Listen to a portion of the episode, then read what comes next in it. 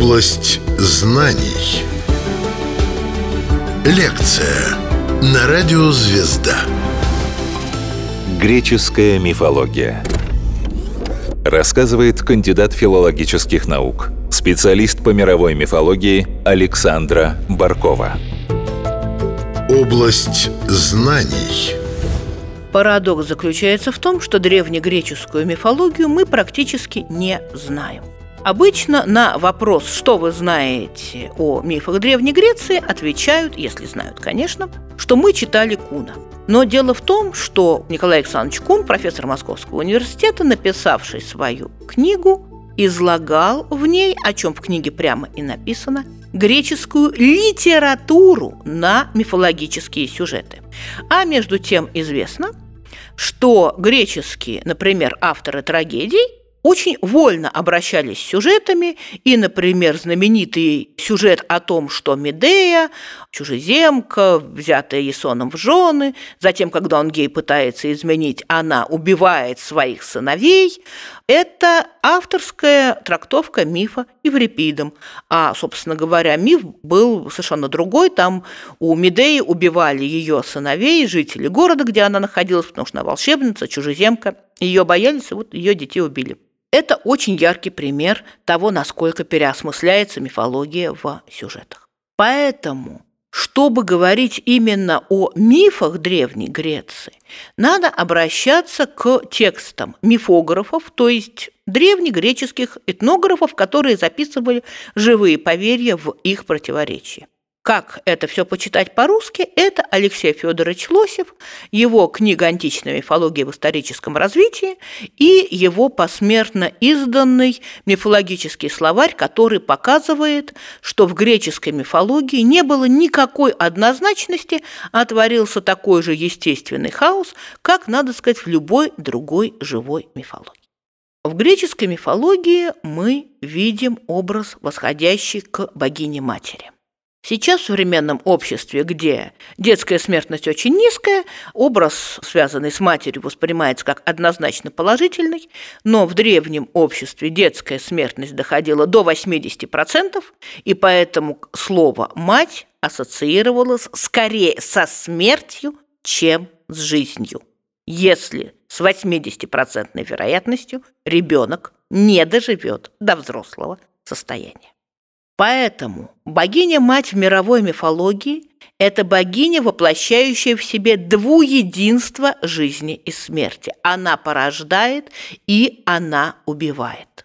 Чисто в таком виде эти образы у греков почти не сохранились. Единственно отголосок образа богини-матери в двуединстве жизни и смерти – это Афродита, если мы берем отголоски мифа у Гомера – где Афродита вместе с Аресом сражается, участвует в битве. Ну, впрочем, Гомер ее там высмеивает, и тем не менее она не только любовь, она и война. Та же Афродита в мифе об Адонисе вместе со своим смертным возлюбленным охотится на животных. Опять же, миф дошел до нас в облагороженном виде. Греки вообще очень не любили женщин, и женские образы у них или бесхарактерные, или скорее отрицательные – Поэтому от образа богини-матери, э, если сохраняется в нем воинственный аспект, уходит материнство. Мы имеем воительницу Афину, мы имеем охотницу Артемиду. Но в народных верованиях Артемида – это богиня, во власти которой размножение диких животных, хотя она и не сама их порождает. Греческая мифология. Область знаний – Другой, очень архаичный образ, который мы видим в греческой мифологии, это образ бога земли, бога преисподней. Этому образу порядка 40 тысяч лет, и он развит в самых разных культурах, отнюдь не только в Средиземноморье. Это представление о владыке преисподней в виде или водного быка, или, что любопытно, синего быка. Синий бык в Средиземноморье не зафиксирован, а вот с водным все в порядке. Мы знаем миф о том, как Зевс похищает Европу. Он для этого, чтобы приплыть в Финикию и затем привести похищенную им царевну на Крит, превращается в подходящее к водоплаванию животное, то есть в быка. И мы видим огромное количество картин, где бык через море плывет и везет на себе девушку. Культ быка был на Древнем Крите. Отголоски культа быка, связанные со смертельным риском, изначально языческий ритуал, это что? Это испанская корида. Менее известны местные варианты кориды на Кавказе. Они там тоже были, тоже смертельные. Игры с быком.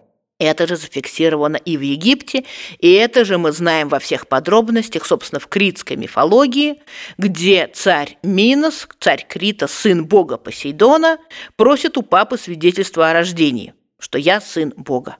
И Посейдон присылает ему морское животное. Какое животное? Быка.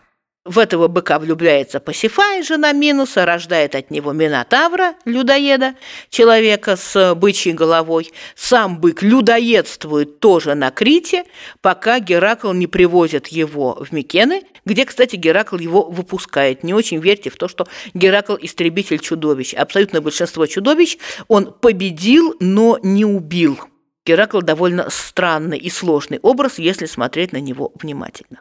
Этого критского быка потом убивает Тесей, за что Тесею, безусловно, спасибо, а то одно дело, когда людоед где-то там на далеком острове людоедствует, другое дело, когда он бегает по континенту. Это хуже. Короче говоря, вот этот страшный образ быка-людоеда, который, как мы видим, в Средиземноморье в виде кориды продолжает просто жить вот как 40 тысяч лет и не проходило. Греческая мифология, разумеется, ничуть не менее жестока, чем любая другая. И здесь мы сразу вспоминаем миф о том, что Крон, отец Зевса, пожирал своих детей. Этот миф скорее не с каннибализмом будет связан, а скорее с представлением о том, что э, чтобы обрести сверхъестественные способности, надо пройти через ритуал инициации, через смерть и возрождение. Но эти поверья уже на момент сложения мифа были забыты, и, соответственно, Крон представляется вот таким вот страшным детоубийцей. Каковы его дети? Его старшие дети – это Аид и Гестия. И если про Аид мы что-то знаем, то Гестию обычно студенты забывают назвать на экзамене, кто же там был-то. Точно помню, что кто-то был, но кто она. Между тем, культ Гестии был в Греции чрезвычайно широко распространен, потому что Гестия – это богиня домашнего очага. Логично, по этой самой причине у нее не было храмов, и не было жрецов, а жрицами Гести были кто? Хозяйки. Ты хозяйка дома, и ты и есть жрица Гести. И обитает Гестия не где-нибудь, а в твоем очаге, который называется по-гречески гест. Это очень интересный пример того, что могущество Бога никоим образом не связано с количеством мифов о нем. Какие мифы мы знаем о Гесте? Ее проглотил ее отец Крон, и потом Зевс принудил ее выплюнуть вместе со всеми остальными. Все, на этом мифы закончены. И при этом гигантский культ. В Риме ее черты будут перенесены на римскую Весту, и там, соответственно, культ будет иметь государственное значение. Все, конечно, сразу подумали про девственных весталок, но я замечу, что римскими весталками становились отнюдь не пожизненно. Но потом весталки, кстати, сами отказывались уже, уйдя со службы, отказывались выходить замуж, потому что они получали весьма неплохое пособие от правительства, и лучше жить сама себе хозяйка, чем становиться чьей-то там женой. Культ Весты римский – это прежде всего государственный культ, то есть если культ греческой Гести – это благополучие дома, то культ римской Весты – это благополучие государства. Что касается Аида, его имя соответствует русскому слову «невидимый», приставка «а» как отрицание, всем хорошо известно, и корень «ид» соответствует буквально русскому корню «вид». Точно так же, как и гестия, аид – это одновременно и кто, и где. Гестия – это очаг и богиня очага, аид – это преисподняя и владыка преисподней. Аид логично не может покидать свои владения, не может выходить из них. Единственный миф, где Аид хоть как-то действует, это миф о похищении Персифоны, но он не может выйти на поверхность Земли, просто разверзается Земля, и, так сказать, Аид похищает девушку, унося ее к себе в подземный мир. Греческая мифология. Область знаний. Если Аид невидимый, то логично, что с его изображениями не очень богато. На самом деле изображения Аида все-таки существовали.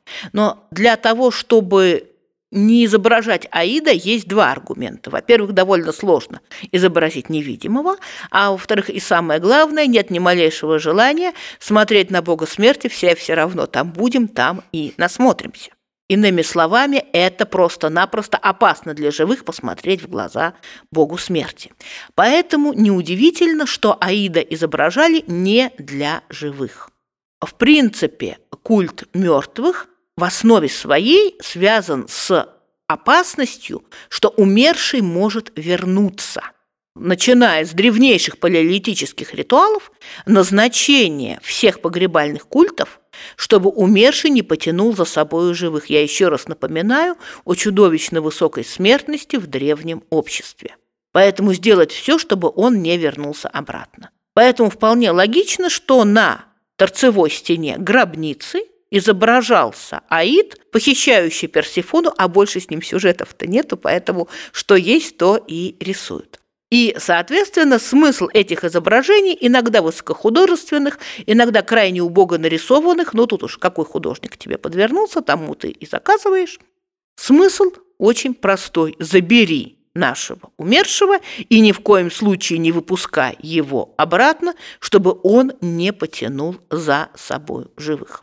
При этом любопытно, что Аид находится весьма недалеко от мира живых. Мы знаем, большое количество сюжетов, что герои туда приходили ногами и даже некоторые довольно успешно уходили оттуда тоже ножками.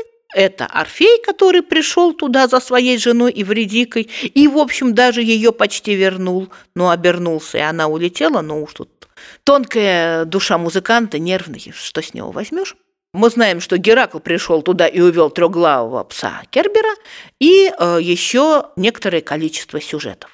В отличие от Аида, совершенно другим мифологическим образом является Тартар. Это не просто бездна. Это бездна, которая находится под Геей. Я замечу, что Гея, то есть Земля, это именно Земля, а не богиня Земли.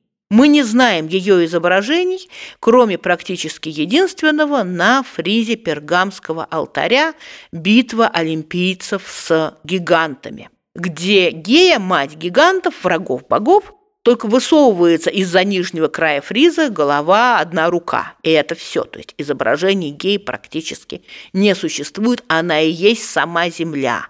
По э, мнению греков, под землею находится бездна вихрей, и ниже этой бездны вихрей находится Тартар. То есть Тартар – это такой провал в мироздании. В Тартар Уран, сын и муж Геи, Уран, то есть небо, низвергает первых своих детей – старуких великанов, первых циклопов исполинских кузнецов трехглазых. Их же потом освобождает Зевс, когда будет бороться со своим отцом, и потом низвергает в Тартар, соответственно, титанов. То есть Тартар – это такой вот страшный провал в мироздании. А Аид, где он находится, он находится логично внутри Геи. То есть это свой близкий мир мертвых людей, все, так сказать, по-домашнему. А, говоря о других богах олимпийской семьи, так старшая Таита Гестия, затем идут Посейдон и Диметра. Это владыки стихий, соответственно, связанные с силами жизни и смерти. Жизнь – это Диметра, изначально богиня плодородия, позже земледелия, и когда похищает Аид ее дочь Персифону, то, соответственно, Диметра горюет, маму можно понять, дочка пропала, и горюет она так страшно, что мало того, что это грозит неурожаем, но забывают о том, что горе Диметры, э, то есть забывает современный человек, а древние греки отлично это помнили, Горе богини плодородия – это прерывание всех беременностей, как у людей, так и у животных. И тогда становится понятно, почему Аид Зевстр быстренько решили, что дочку к маме надо хотя бы на полгода выпускать. То есть Диметра тоже довольно суровый образ, но в отличие от нее Посейдон образ однозначный. Это самый гневный, самый сварливый, самый хулиганский бог вообще в греческой мифологии. Греки говорили, люди делятся на живых, мертвых и тех, кто в море. То есть это непредсказуемая стихия, и недаром э, среди э, детей Посейдона нет ничего хорошего. И, в частности, тот циклоп Полифем, который уже не древний исполинский циклоп, а, так сказать, вот, гораздо более локальный, да, враг Одиссея, он тоже, между прочим, Полифемов сыночек. Посейдон ссорится абсолютно со всеми, с кем можно и с кем нельзя. Греческая мифология. Область знаний. Что касается Зевса и Геры, то их образы сильнее, чем у кого бы то ни было, испытали литературную обработку, и поэтому Геру мы представляем такой, так сказать, достаточно сварливой и вредной. Между тем она богиня брака, богиня семейного благополучия. А мы о ней в основном знаем мифы о многочисленных любовных похождениях Зевса. Зевс – громовержец. А что такое громовержец? Да? Если мы говорим о земледельческой культуре, то жизнь человека зависит от оплодотворяющей силы весенних гроз.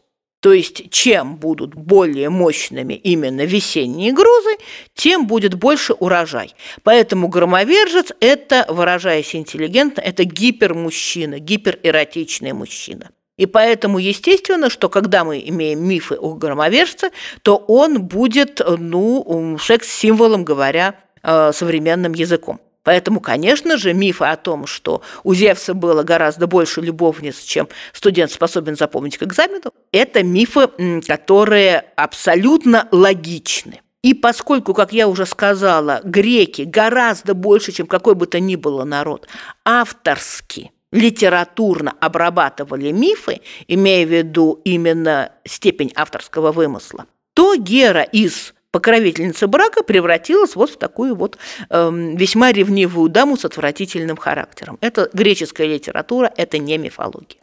А громовержец, конечно же, имеет своей зооморфной ипостасью быка, символ мужской эротики.